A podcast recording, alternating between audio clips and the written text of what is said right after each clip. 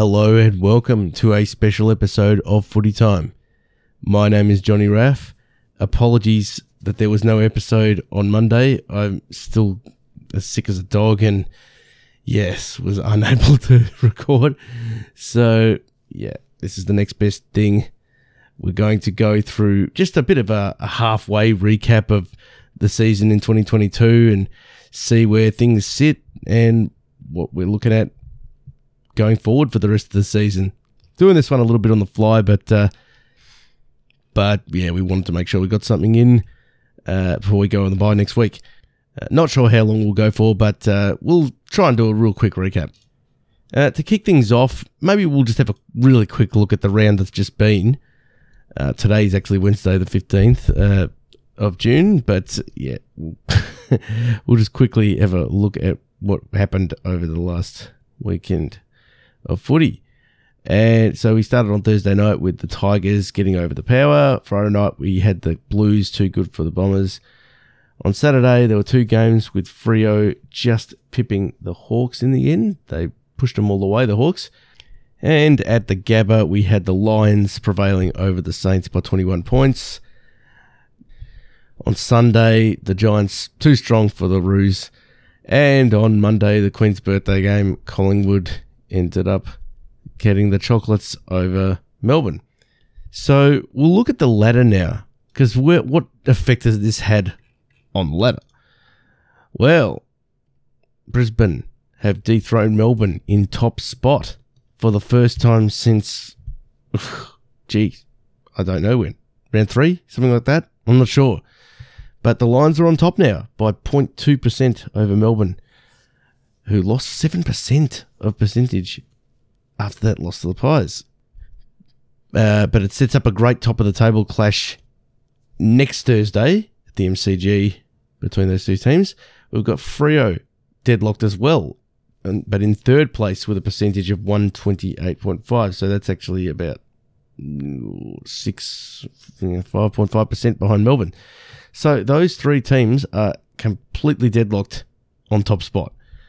Uh, strange when you think about three weeks ago, Melbourne were nearly two games clear, I think it was. But um, yeah, that's how it sits at the moment.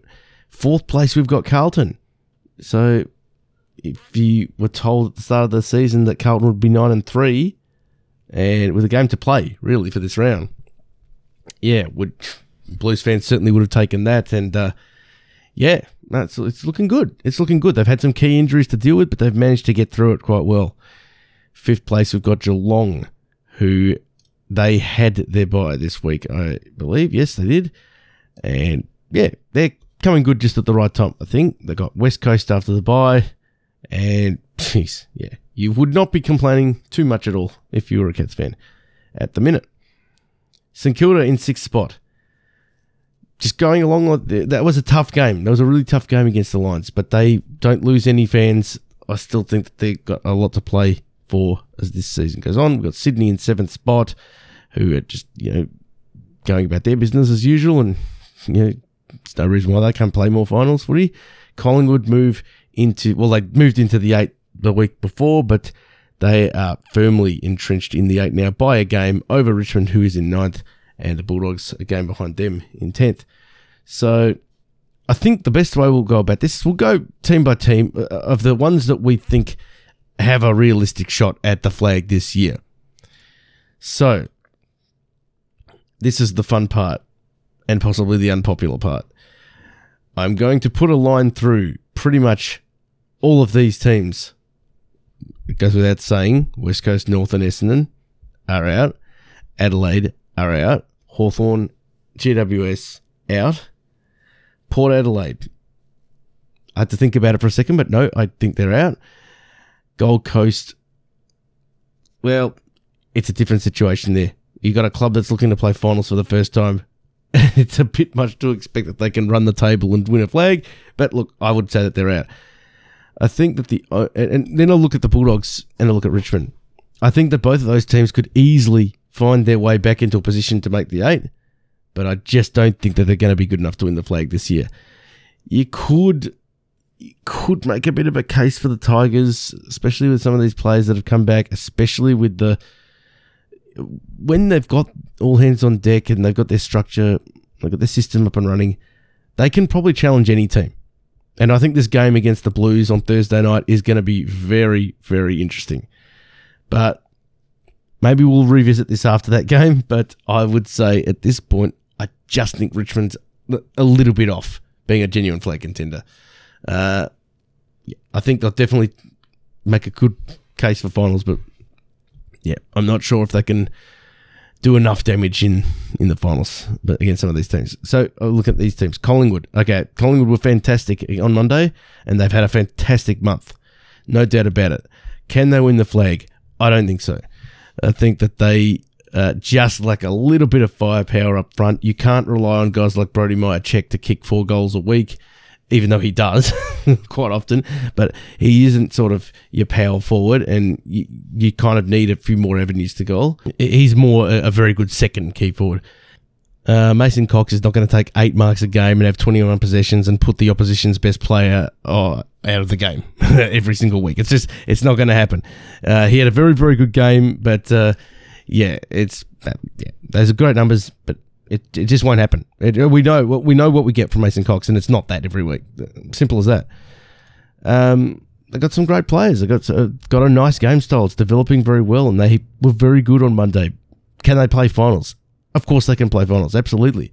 Can they win the flag? Is what we're talking about. No, not quite good enough for that yet. So that leaves Sydney, St Kilda, Geelong, Carlton, Freo, Melbourne, Brisbane. I think for the sake of the length of the show, we're not going to go through Sydney, but we'll call them the. I think we'll call Sydney the best of the rest. Uh, fantastic to watch when they get up and running. They've taken some good scalps this year. Uh, yeah, look. I could easily put Sydney in this, but for time constraints, we're not going to. So I've identified six teams that I think that could, at this point, at this point, this could change in a few weeks, but at this point, have a shot at the flag and it just so happens to be the top six teams. This wasn't a coincidence. That just, yeah, well, it is a coincidence, I guess. So we're looking at Brisbane, Melbourne, Fremantle, Carlton, Geelong, St Kilda. We'll just really quickly start with the Saints. So what I want to do is I want to look at their fixture coming up. Um, they've got we'll look at the, we'll focus on the next month from a lot of these clubs. The, the next month for St Kilda, they've got Essendon at Marvel. Uh, they've got Sydney in Sydney. They've got Carlton at Marvel. They've got Fremantle at Marvel.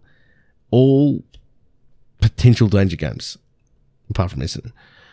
Uh, yeah, th- th- that's a tough one. But if, if St Kilda can get out of that with about two wins, I think they give themselves a very, very good platform to at least play finals this year and a very, very good platform to finish top six as well. Top four will depend on how they go really beyond that. I mean, after that, they've got some pretty winnable games, but they do play Geelong again. They play Brisbane again. Um, and they actually play Sydney again in the last game of the season. So it, it the sky is the limit for the Saints this year. Can they go on and win the flag? I just feel like St Kilda is the biggest unknown quantity out of all these teams. I just feel like they have got some really good linchpins in a lot of areas, and Max King is playing some good footy. But they are a team that I think they're a really hard team to prepare for, especially with their speed, especially with the run and carry from guys like Jack Sinclair, especially with their backline. Guys like Callum Wilkie just does he does the job every week, and just doesn't seem to tire. I think that they're one to watch. They're definitely one to watch. And it's usually the second half of the season where you see these teams who are sort of sitting around that mark, the sixth, fifth, sixth mark, whatever. They can either elevate or they drop off a bit, but there's quite a lot that elevate in the second half, and you really kind of feel like they're, you know, they're just bringing something to the to the table. They're they're just rising to the occasion. And I'm trying to think if there was a good example of that last season. Um, I guess it was Port Adelaide last season, really. I mean, they were always sort of firming for the top four, but they took some very good scalps later on, including that one against the Bulldogs late uh, in the last game of the season, and finished uh, I think they finished second. So I'm not saying that's going to happen again, but it's a good example of the run in being vital. And if St Kilda can get this run in right, who knows what could happen. So I don't quite think they're good enough to win the flag, but they're the one that teams need to look out for because they could be coming from left field. Let's move on to the next team, and that is Geelong sitting in fifth position. Well, the Cats. What can we say about the Cats that hasn't already been said? I mean, we know what the Cats are. We know how well they can play. We know how they can get you. They've got the double pronged approach up forward. They've got Tom Hawkins. They've got Jeremy Cameron, both playing very, very good football at the moment. They are winning games that are there to be won. So that Bulldogs game was a very, very good, hard fought game of football. And they show with their experience, with their just their resolve that they're able to hold a team like the Dogs, a rampaging Dogs, out. They had shot out to a 14 point, sorry, a 40 point lead early in that game. But the Dogs just ground their way back, got to within about five. But then Jeremy Cameron, ice in his veins, three fourth quarter goals. He seals the win. There's been a lot of games like that this year, and I think the one against Brisbane down at uh, GMHBA was another good example of this. Don't sleep on the Cats because they can get it done when it matters. They know what it takes to win. And, you know, you could say that they're over the hill.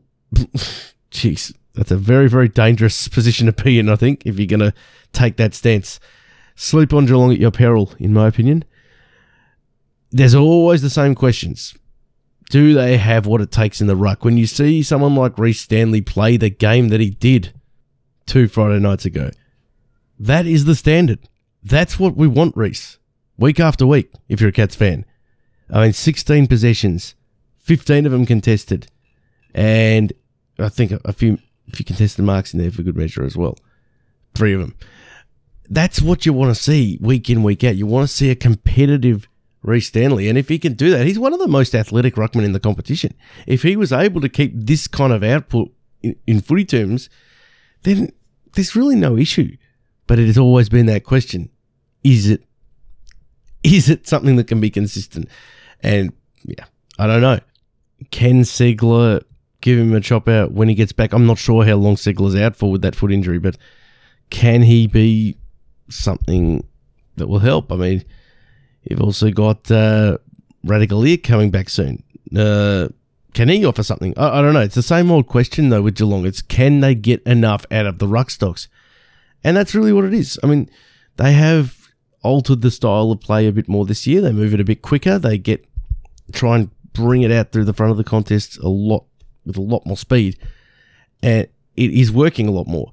They don't go completely away from their controlled style when they need to. They will chip it around, which is good. It's good to have this balance eh, with a team like that.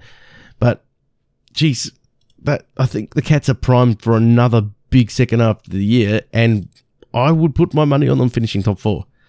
That's usually how it works out. Let's look at their run ahead. They've got West Coast next week. I mean, come on. It's in Optus, it's at Optus Stadium, but the, jeez, that's a bloopy.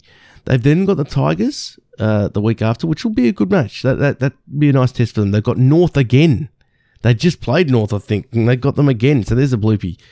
And then they've got a big one against Melbourne down at GMHBA, which really, the way things are going, you would look at that one right now and you'd, you'd fancy your chances. They also have Carlton the week after, which could also be a great match. So it's it's a very it's not an easy schedule for Geelong, but they do play West Coast again in the last game of the season by the look of it. Um, Suns at Metricon, St Kilda again. Look, it's a reasonable, um, it's a very reasonable draw. It's much more favourable than others, and yeah, like I said, I'd be putting my money on them to finish top four again. Can they win the flag? Yes, they can, in my opinion. Yes, I think they can definitely win the flag. Uh, they can if they get enough out of those guys that we mentioned. Uh, Tyson Stengel's given him another dimension to that forward line, and he's really, really hard to defend. He's you know brings great pressure. He knows where the goals are, and they've also got Gary Rohan back. I mean, just to add that pace around the contest in the forward line, it's gonna give teams a lot to think about. So that's the question with Geelong. Uh, I mean, look, I mean, you look at down back and what Geelong do when they haven't got the ball and their ability to get it back. Uh, look, it's it's maybe not as strong as it was once, but there's a lot of upside. I mean, it kind of does hinge on Tom Stewart, as we know, and if Tom Stewart is out, they are considerably less good down there. But they've got Sam De Koning, who I know he's still quite young, but jeez, he is something for the future. This kid, you know, Blicavs has been spending a lot of time down there, and he's been good. Um, you know, you've also got uh, guys like uh, um, it should be it should be enough to get things done. Really, at the end of the day, so I think that the Cats will make top four. Um, yeah, I just I think that they'd really fancy their chances to make top four. So can they? Yeah, as I said, can they win the flag? Yeah, I think they're definitely a shot at it, uh, especially if they get that top four spot. I know that the knock on them is always how they perform in that first week of the finals and how Danger performs and Rohan performs. And yeah, look, the knockers will definitely be out there, but they get another chance at it, and you never know. the closer you, the more this happens, the closer you come to cracking the code, I think. And it just takes that one, that one game where they get it right in the first week, and if they win it and they you know, it's a qualifying final, they're through to a prelim. So it's not, they're not as far away from it as you think sometimes. So they would definitely be thereabouts. We'll move on to the next team though, and that's Carlton. So there's still people out there that would say that Carlton have no chance of winning this flag and that they're just making up numbers. They're, they're pretenders. They've had a good season so far. Geez, they blow some leads in games. Oh, well, it's, it's shocking. Well, I'm sorry, but we're at the halfway point of the season, and this team has won nine games. You probably need to win about 13 to make the eight, I'd say. That's probably going to get it. That means that Carlton, four more wins, they should have it. They should have that spot in the eight. Are they a top four team? Very good question. I think they can make top four. I think they've got the firepower, and that's important. Do they have enough down back to keep them to keep them tight when it counts? That they have improved a lot in that area. They've definitely improved a lot. But is it is it going to be good enough? I think is the question for Carlton when they play the Brisbanes, the St Kildas, the you know even the Freos and the Melbournes who wouldn't I guess you wouldn't say have a lot of firepower, but when they play these teams that score heavily at Geelong's rather, uh, are they going to, when it counts in finals football? Are they going to be able to stay with these teams? That's my question. It's been a long time since we've seen Carlton in the finals, so there's a lot of players on this list that don't have finals experience either. So yeah, that's my question. Do they have what it takes to slow these teams. Uh, the Blues are currently 10th on points allowed. So, yeah, yeah, it's it's not terrible, but it's not as simple as that either. It it is the manner, and without a player like Jacob Weitering, they managed to do okay against Essendon. But how is this going to go for the next few weeks. They've held their own, and Weitering is, in my opinion, the best defender in the competition right now. I think when you're a, a great one-on-one defender like Weitering, who can slot it, probably slot into most systems, but you can also do continue to do well while there's chaos around you. He was in a team last year where it was absolutely shambles. It's a bit better this year, but he is just a constant. If if they can get through this next month, let's have a look at that next month for the Blues. Um, so they will take on Richmond, obviously. They then play Freo. It feels like that was only a month ago, but they play the Dockers at Marvel. Should be a good game. The week after is against St Kilda at Marvel. I'm really looking. I've been looking forward to that game for a while. I think that those two teams are going to match up very well on each other. But that is a Friday night game. Should be good. Then after that, they've got West Coast over at Optus, and then Geelong uh, on July the 16th it's an interesting patch. What do they need to take out of this next five weeks that I've just mentioned to have a platform for top four? I'll say. So I think if they win, I mean, look, they only really need to win two of those to to have a platform for the eight. So if they lost to Richmond this Friday and they ended up if they if they got a win over the Dockers, that'd be ma- amazing. And then the Saints, it's really these next three games for Carlton. These next three games will shape their entire season, I think. If they went, if they okay, let's say they struck out in all three of them, they would still have a chance to fight for the finals because they play West Coast. They maybe can get one over Geelong. Who knows? They play the Giants, which will be another good game, even though it is at Marvel. Giants can surprise you. They then face Adelaide, Brisbane, Melbourne, Collingwood. It's not easy. It's not easy. So I think if they struck out in all three of these, that'd be that'd be some panic buttons, maybe. But if they won one of them, they'd have a good platform to play finals. I reckon. If they got two out of these three, they could think a bit beyond that. And if they could win all of them, then there's no reason whatsoever why Carlton shouldn't set the sights for the top four. So yeah, that's that's my take on that situation. I think the next three, and then they got the West Coast game, and yeah, they just go from there. So it's it's a bit like two mini seasons here for Carlton coming up, but yeah, very interested to see how these ones go. very interested. I think that we're going to see a lot of shuffling in that top six area.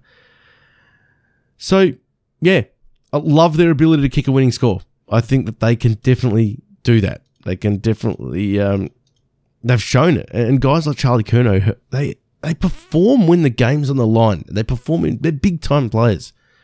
I think he's been fantastic, especially when McKay was out. I think that's a real good mark of a, a true player and a true key position forward. Is that is their ability to just make stuff happen and grab the game by the scruff of the neck. Charlie Curnow is a scruff of the neck grabber type of player, in my opinion. So yeah, anything could happen with the Blues, uh, and the the sky's the limit for them as well. But these three games, big big test, big test. Uh, actually, let's just have a really quick look at their injuries as well. So Adam Cerra, uh, he got subbed out in the uh, first quarter against Essendon. Uh, low grade hamstring. Ex- he, that's like a two week deal. Um, David Cunningham, yeah, he's still got a knee issue and calf tightness. Uh, so that could be a well. Yeah, he's, I keep forgetting Ed Curnow is still on the list, but yeah, he's uh, you know, trying to to progress there. Oscar McDonald's been on the inactive list for quite a while. Caleb Marchbank also, I think, at six to eight weeks they're looking at their meniscus tear. Mitch McGovern, that's that was a bummer, but but they, they have managed without him. His hamstring, it's been a month since he had the surgery. Uh, really hard to tell, I guess, but I'd say six to eight weeks by the look of it. And you still, yeah, you never know. Luke Parks, he's been out for a while. Late in the season, Marc Pittonet progressing really well, back in heavy conditioning. Uh, at this stage, the aim is for him to be available in four weeks. Jeez, it was a shocker that knee that he had. Jacob Weitering, AC joint recovered well after surgery. Focus now on getting strength back. Back running this week. Expect to be back within a month. And then you got Zac Williams, two weeks removed from sustaining high high grade calf strain in round nine. Timeline hasn't changed. Aiming to be available to play late in the season, whatever that means. So they are key outs. They are all a lot of them are very good players, but they are marching on without them. So it's one of those situations where it's just going to be gravy when they get these guys back because they've got a nice team philosophy at the moment and an ethos that is getting the job done. But we'll see just how good that philosophy is when they take on some of these tests in the next few weeks. Okay, that brings us to the top three. And the top three, if you're asking for my honest opinion, I would include maybe Geelong in this mix, but I think the Premiership Cup will be lifted by one of these three teams. Geelong's the only one outside of this that I'd maybe consider, but I believe firmly that it's one of these three teams. And we start with Fremantle. The Dockers, they've been very, very impressive. Very, very impressive.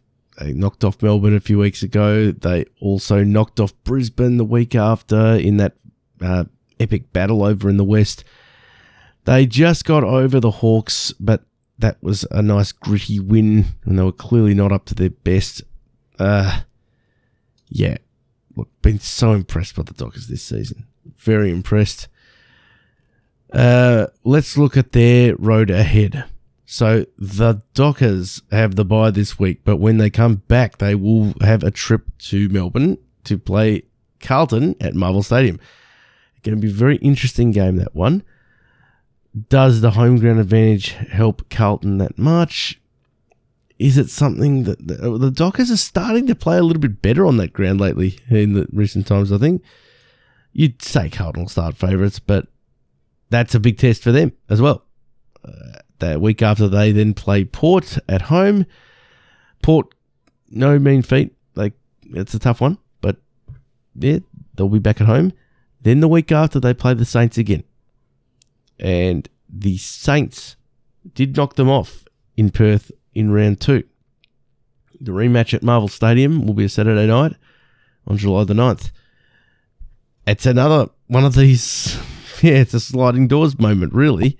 This, yeah, both the fortunes, there's a lot of twists and turns. When you really look at this fixture, there's a lot of twists and turns left in the season.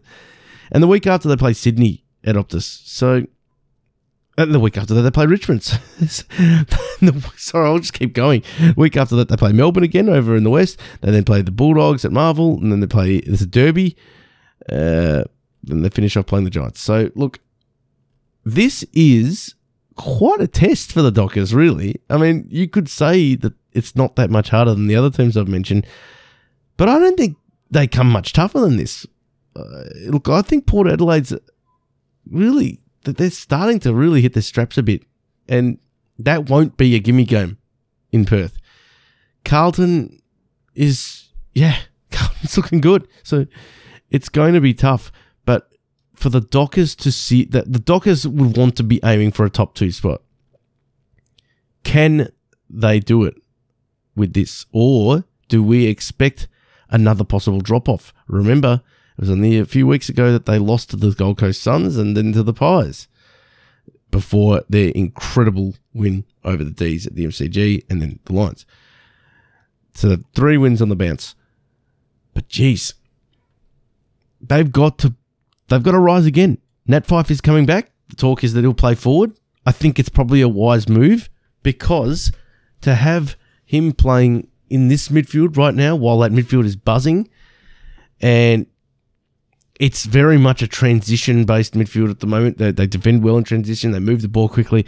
I don't think that's what Nat Fyfe offers you at the moment. I think Nat Fyfe is more of your, uh, you know, stoppage, contested ball kind of guy. And look, he can still do that. But I just think it would change a lot to the face of that midfield at the moment if he was to go straight back in there, you know, for 120 minutes. So, yeah, that is that yeah, it's going to be interesting. It'll be very very interesting to see what happens when he does come back. Let's have a look at the Dockers injury list. So Michael Walters has been back and he's been playing very very good football. There was some talk that he got some hamstring tightness, I think, in the game against the Lions. But yeah, that's one that they really want to get right because he his experience that he brings and his the way he's playing at the moment very very good. Uh, you had Matt Taberner out, which, uh, yeah, I think he was just a, a, bit of a back issue. Uh, Liam Henry, uh, HNS protocols. It's not a bad injury list, really. But the one that would really, really hurt for the Dockers at the moment is what happened to Blake Acres. Uh, um, I, when I saw the vision, it look I thought he ripped his hamstring off the bone apparently uh, they've said that he's avoided a serious hamstring injury and it's more of a, a moderate grade hamstring injury. So I don't know what the time frame on that would be. Oh, if you had to guess, it'd be something between the three or four week category. Uh, but he was very, very. He looked heartbroken because he's worked so hard on his game and he's become a real integral part of this of this team. I love what he has to offer and his pressure, uh, pressuring, and he's just a, yeah it's been so important for them this year. Uh, so that that's one to look out for. But the Dockers, you you the I'm talking about these run-ins and, and it sort of sounds like it's a bad thing if they've got a very tough draw. It can be a very, very good thing if you have a tough draw in the lead up to a final series. You don't want to be playing teams and just getting these really soft challenges, and you don't learn anything from your team, and you're not really battle hardened. If Freo can get through this period and finish in top four, I would almost say that they're the favourites to win the flag because getting a home final over at Optus is going to be crucial. If they get another one in the prelim, that's you know, like that's an easy pathway to a grand final. Now I know you can say the same for Brisbane, but I reckon it would actually be bit more beneficial for the Dockers, uh, having to do a lot less travel, uh, having to, yeah, just just really make that ground a fortress come finals time, and with confidence after knocking over some of these challenges, if they do. So, yeah, really intrigued to see it. I really do hope the Dockers can do well this season. But uh, yeah, it's going to be really interesting to see. And I think that their style stacks up. We've already talked about it. We've talked about their side. I, I'm a big fan of their side. I don't. I don't really care that much if it's if it's not as flamboyant as some other teams or if it's uh, not as sexy the way they play. But uh, you know they can kick some goals. Don't get me wrong. But uh, I just love the way their their back six is set up. I think guys Alex Pearce is fantastic. Griffin Logue is a good goal. Luke Ryan, Brennan Cox, Hayden Young does a good job uh, as a small back. Uh, then you've got the guys up forward who, when they get their chances, they make you pay. Uh, guys like the you know the Lachie Schultzes, the, you know the Rory Lobbs, the Michael Walters, obviously Travis Colyer, the Switkowski. These guys can really punish you with just a handful of opportunities at the moment. Uh, and then you've got a very good mix in the midfield. Andrew Brayshaw. I would actually have Andrew Brayshaw, Brownlow favourite right now. I uh, don't see why he can't be. Uh, Jordan Clark's pitched in. We mentioned Blake Acres before. David Mundy offers great experience, and Will Brodie has been a revelation. So, love the way that midfield is working at the moment. Uh, so yeah, I, I think that this is a, a big, big chance for the Dockers to gain some respect amongst the competition. They've been around since 1995, I think it was. I, yeah, they did make a grand final in 2013. Uh, the Hawks were clearly the best side that year, I think. They had a very good season in 2015. I think they were one of the best teams throughout the home and away season, and that was one of Nat Fyfe Brownlow years. But uh, yeah, just fell away come finals time. I think that this is going to be their best chance in the in the history of the club to get that illustrious premiership. But we'll see. Time will tell. Okie dokie. We're down to the last two. And I'm going to start with Melbourne because they are second. And that's the way it is. So we have a team that was in first place for most of the season. Coming up to their bye round, they have just now been pipped by Brisbane for top spot by 0.2%. Well, I think if you graded Melbourne on the first 10 games, there's really not much you could have said poorly about the way they were going about it.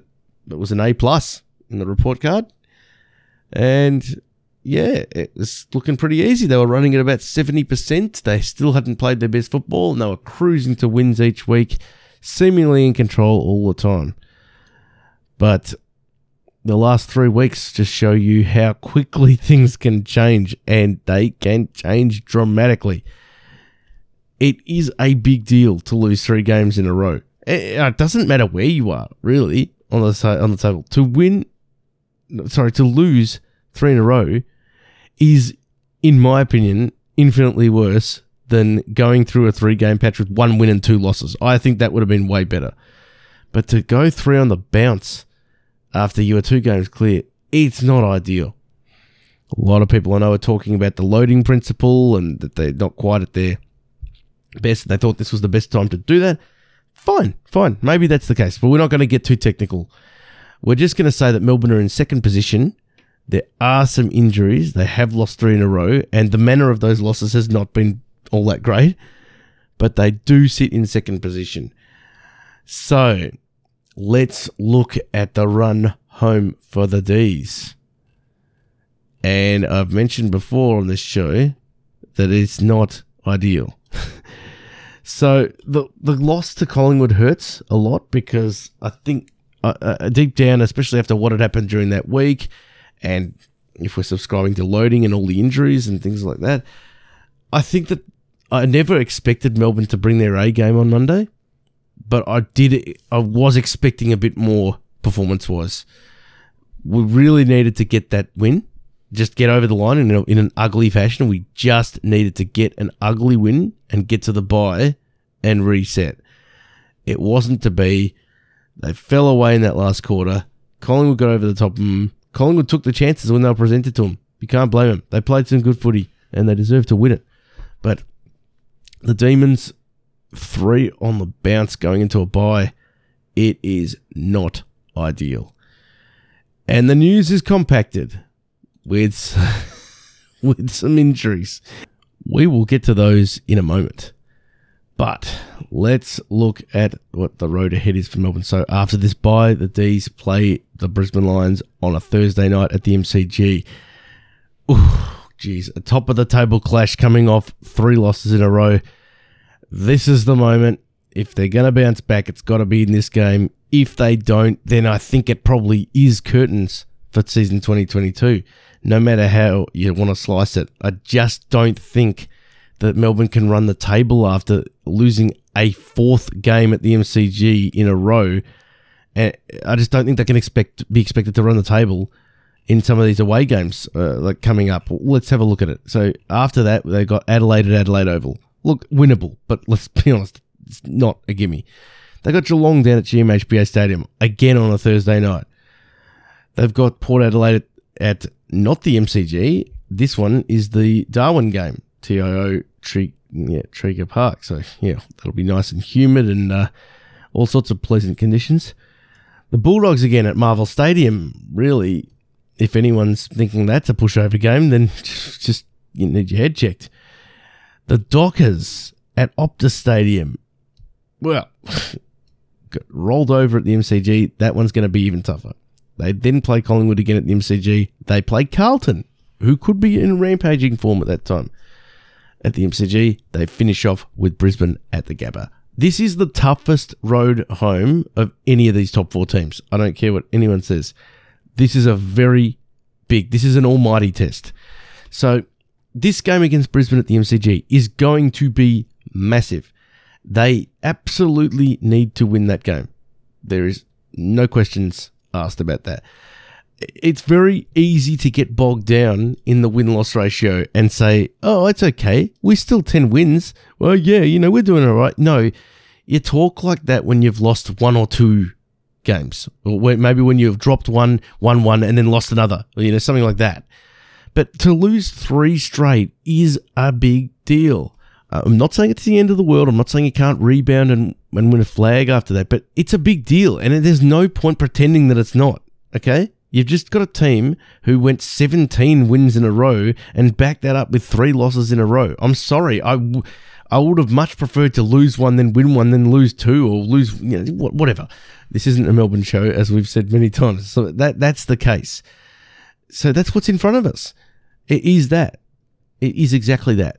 So Melbourne sit ten and three at the moment. They are pro- you're probably going to need to win about seventeen or eighteen games to get top two. That's going to be tough. That's going to be tough. Looking at this, I think it's a, a big ask for Melbourne to only go through with six or even seven losses for the season. Uh, you would need to, to go through with wins over. So, where are you going to find the six wins from? That's a better question. Well, hopefully they get the Lions. Hopefully they get Adelaide over there. So you'd say that's two. Then you've got Port. Can they get it done up in Darwin? Yep. Well, let's say yes, three. Uh, let's say the Dogs. Okay, look, that I expect that to be a tough game, but let's say that they get that one. That's that's four. Then they've got Collingwood again, who seem to match up very well on Melbourne every time they play them. But if they can get that one done, then that's five. Then it's a coin flip, I think, in the Carlton game. And if they can get that one done, it's six. 16, I think, should get your top four. It should get your top four. Uh, 16 with a very good percentage could possibly go. No, no, no. I think 16 will get your top four. I don't think. I think no. You need more than that for top two, obviously. But um, yeah, I think that is that's what's in front of them. They are going to have to claim some scalps. I know it's asking a lot of this team that's performed quite well up until this period, but they now have to go and claim some scalps. And I think some of those scalps need to be, well, they probably need to beat Geelong down in Geelong. It's a lot. I know it sounds like a big ask, but you know, they did do it last year and they're going to have to do it again. Uh, they're going to have to get the Dockers, I think, in the rematch at Optus. Okay? They're going to have to learn from that game. They're going to have to watch the tape. They're going to have to realize that a team like the Dockers could get that fortune once, but if Melbourne really is the, the well structured machine that they are and will have more players back at that point, then that game, they've got to go over to Perth and knock them off exactly the way that Freo did to them. So that's a key one for me. I think it's a bit more of a key one than the Brisbane game because that's the last game of the season. And I just think at that point, they're probably going to rest a few. Brisbane will rest a few too, but I would say that that's probably the one that you think that maybe they can drop. I think the Freo one's the one that they definitely need to win. And the rest are just, yeah. Look, I mean, there's every chance that Melbourne could win two of these last, of these, of these remaining games. But there is also every chance that they could come out of this with some real serious flying colours. And that's the beauty of this. That's the beauty of this time of the season. We can just see we can just see the fixture for what it is and spitball these ideas. But for Melbourne, it's about putting one foot in front of the other, and they've just got to think about the next game right now. Eh, they've got they must beat Brisbane in that game. That that's all it is. That's all there is to it. They've got to beat Brisbane and live to fight another day. Let's look at the injury list for Melbourne because we mentioned it before and it is not that pleasant. Let's have a look at that. So, as you would now know, the news today of Max Gawn's scans was that he did indeed have a syndesmosis injury to the high ankle and ligaments were damaged. He wouldn't, he won't require surgery, but he is going to spend some time on the sidelines. The early prognosis is that he will be missing three to five weeks, but as we know with the syndesmosis injuries, they can vary. It could be four to eight. Who knows? They could decide after a few weeks that it's maybe not healing the way they wanted it to, and they might have to put him in for surgery. Who knows? It's so unpredictable that injury. You had Sam Walsh recover from it uh, very well earlier in the year after surgery. I think he had. You had Joel Selwood return in about three weeks after having surgery. But you've had some guys who have really spent a lot of time on the sidelines uh, after. Uh, uh you had uh, Zach Merrett miss about six to eight weeks with one. So yeah, that's the key one. You got uh, Blake Howes, who's still got his foot injury, and that's four to six weeks. He is a first year player, which is a bit of a shame. I would have liked to have seen him get some games for Casey. Tom McDonald, who's got the Lisfranc injury, and he's had that plate inserted into his foot, which sounds like all sorts of pleasant. Um, yeah, it's hard to say a timeline for his return. You're not going to know until about a month of, of rehab, I think, how it's all reacting and if they can build the strength back up. So the hope is that he gets back, I guess, with a few games left of the season. But I mean, there's so much you don't know at this stage about that kind of injury, and he's so important to the structure up forward. Just the the way he runs defenders out of position and things like that. It's just going to be very difficult. So yeah, we've got our fingers crossed there, but who knows? Who knows? Uh, you got Jake Melksham with the hand injury. He's out for a week. I won't be saying any more on that particular injury and how that injury was sustained. Yep. So, yeah. Uh, next up, we got Fraser Rosman. Yeah, he hasn't played yet. Joel Smith apparently still three to five weeks away. I thought he was a bit closer than that. Would be very handy to try up forward. I reckon when he's ready. Uh, hopefully, it's not quite that bad. Daniel Turner will be out for two to, one to two weeks. I don't think that's true at all. I think he's got a fractured cheekbone, and I think he'll be out for probably about a month, from what I've heard from another source. But uh, yeah, that's uh, that's the injury list. But there's, there's a bit more to it than that as well. I think you've got some real banged up players who are currently playing through the pain barrier at the moment for Melbourne as well, and a lot of them are key players. Max Gawn, I think, was really battling some back issues as he was uh, playing these last few weeks. So I guess in a way he's going to get some much needed rest for those other injuries. Um, you've also got uh, Ed Langdon. I mean, he sustained those those ribs. It seems like now that he maybe did sustain some fractured ribs. I, I don't know, but he's definitely ha- taken a massive knock to that area against in the North game, and he has been severely limited. I think as a result of it, he's not quite going as hard as he usually would.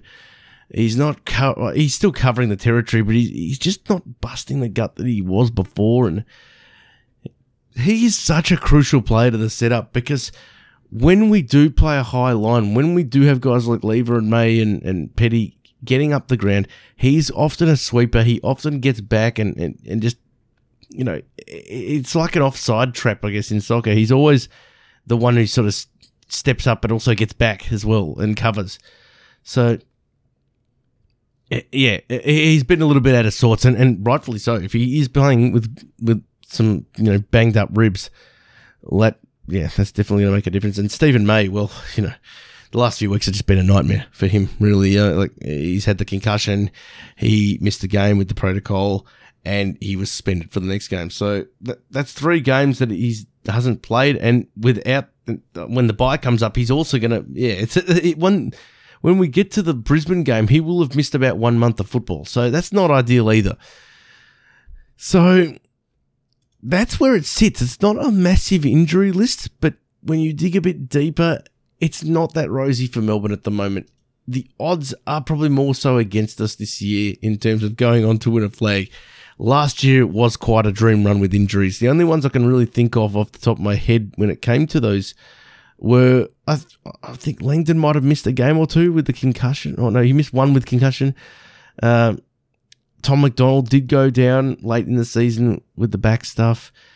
Look, we obviously had some knocks here and there, and a, few, yeah, a few injuries, uh, but yeah, it just wasn't. It, it really was a dream run. It, you couldn't have want, wished for a better run with injuries than that one for Melbourne last year. So it's going to be very hard to expect us to repeat exactly what we did last year because not only are we going through what might be a loading uh, phase, but it's also the personnel. There's no player that can really cover for three or four of their best personnel out. It's just not possible. You can't overcome that in the AFL. If you take the three or four best players out or severely limit some of them, most important, we won't say best, we'll say most important players to the structure, it's just very, very hard and things get altered dramatically. So it's it's really hard to say with Melbourne. It's very hard. Can Melbourne go on and win the flag? Yes, they can. There's no doubt about that. They did it last year. They've shown they can do it. They've got a system that works when all hands are on deck. There's no doubt that that system is very hard to to match. Are they the best team in the competition? Yeah, look, I still think on paper they probably are, but I don't think the gap is that big.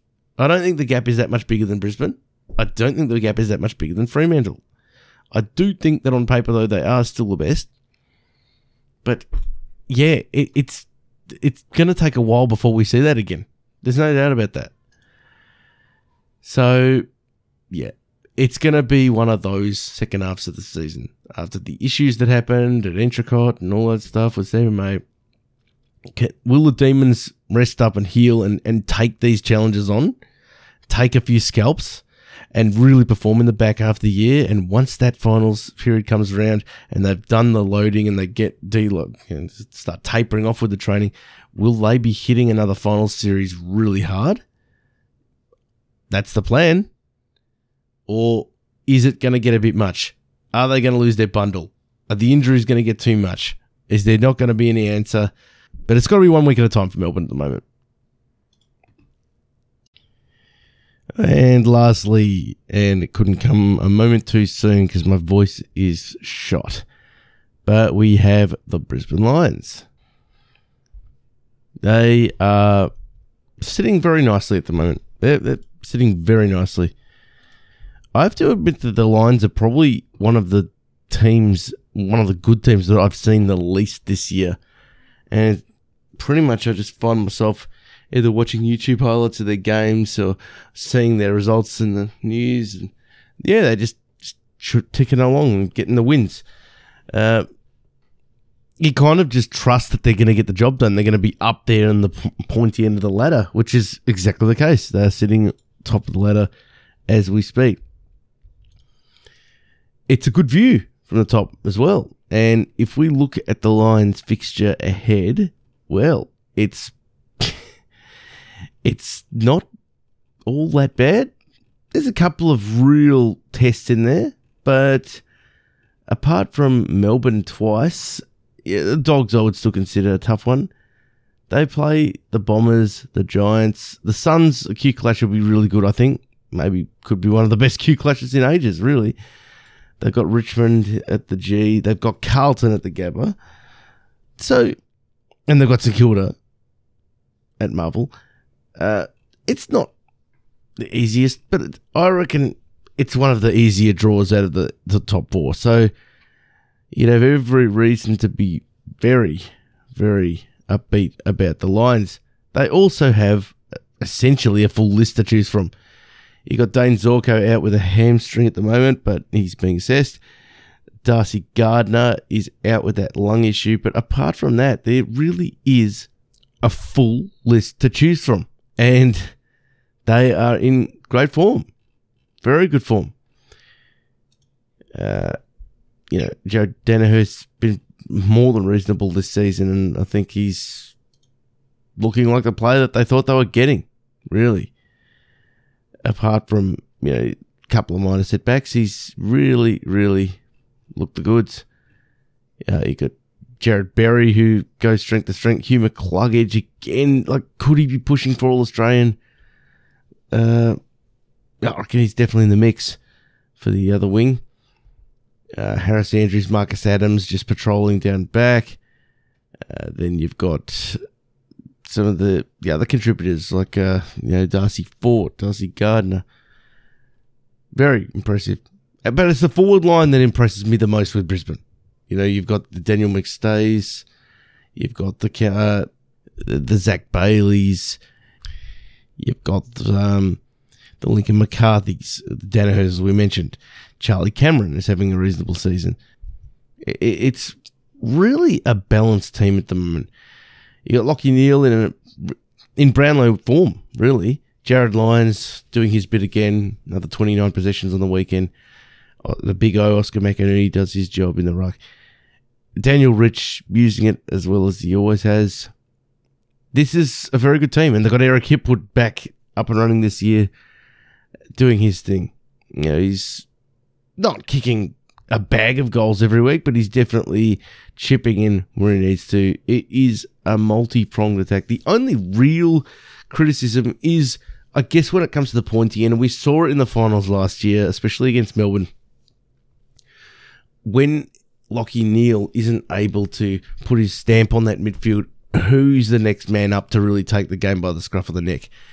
Is it someone like Jarryd Lyons? Is it Mitch Robinson? You just wonder who's going to win the hard ball if it's not someone like that, uh, if he's getting the attention.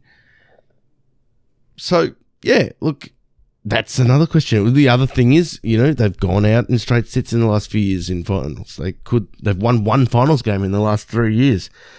Can they go the next step? We know that this is a great home and away season team. They've proven that. What's the next step for Brisbane? That's what people want to know. So, what do they need to do in these games coming up? Very little, really. I mean, let's look at it. One, two, three, four, five of these remaining games will be at the Gabba. They play sides like Melbourne and Carlton. Uh, they also play the Q, Suns in the Q Clash. Uh, they got the Dons as well, and the Bulldogs. So, if I was Brisbane versus if I was Melbourne, I would feel much more confident about getting a top two position this year if I was the Lions. As far as the top four position goes, there's no way that Brisbane can miss top four. Not with this run. Uh, it, it's it's not like I said, it's not an easy run, but there's no way that Brisbane they can get enough wins here to get top four, and I, I think they should. But, geez, but in my honest opinion, I'd be fancying Brisbane to finish minor premiers this year. Uh, I think that that's the way it's playing out at the moment. Uh, I look at the Freo run home and the Melbourne run home, and they're very challenging. And if they were to get through those, then they deserve a lot of credit. But as it stands, Brisbane are on top. I would imagine that Brisbane will finish top. That's just the way I see it, and uh, gives them a very good platform to challenge for a flag. Um, that is it. That's the end of our show today. I'm not sure how well we went, and my voice is not holding up very well. I hope you got something out of this.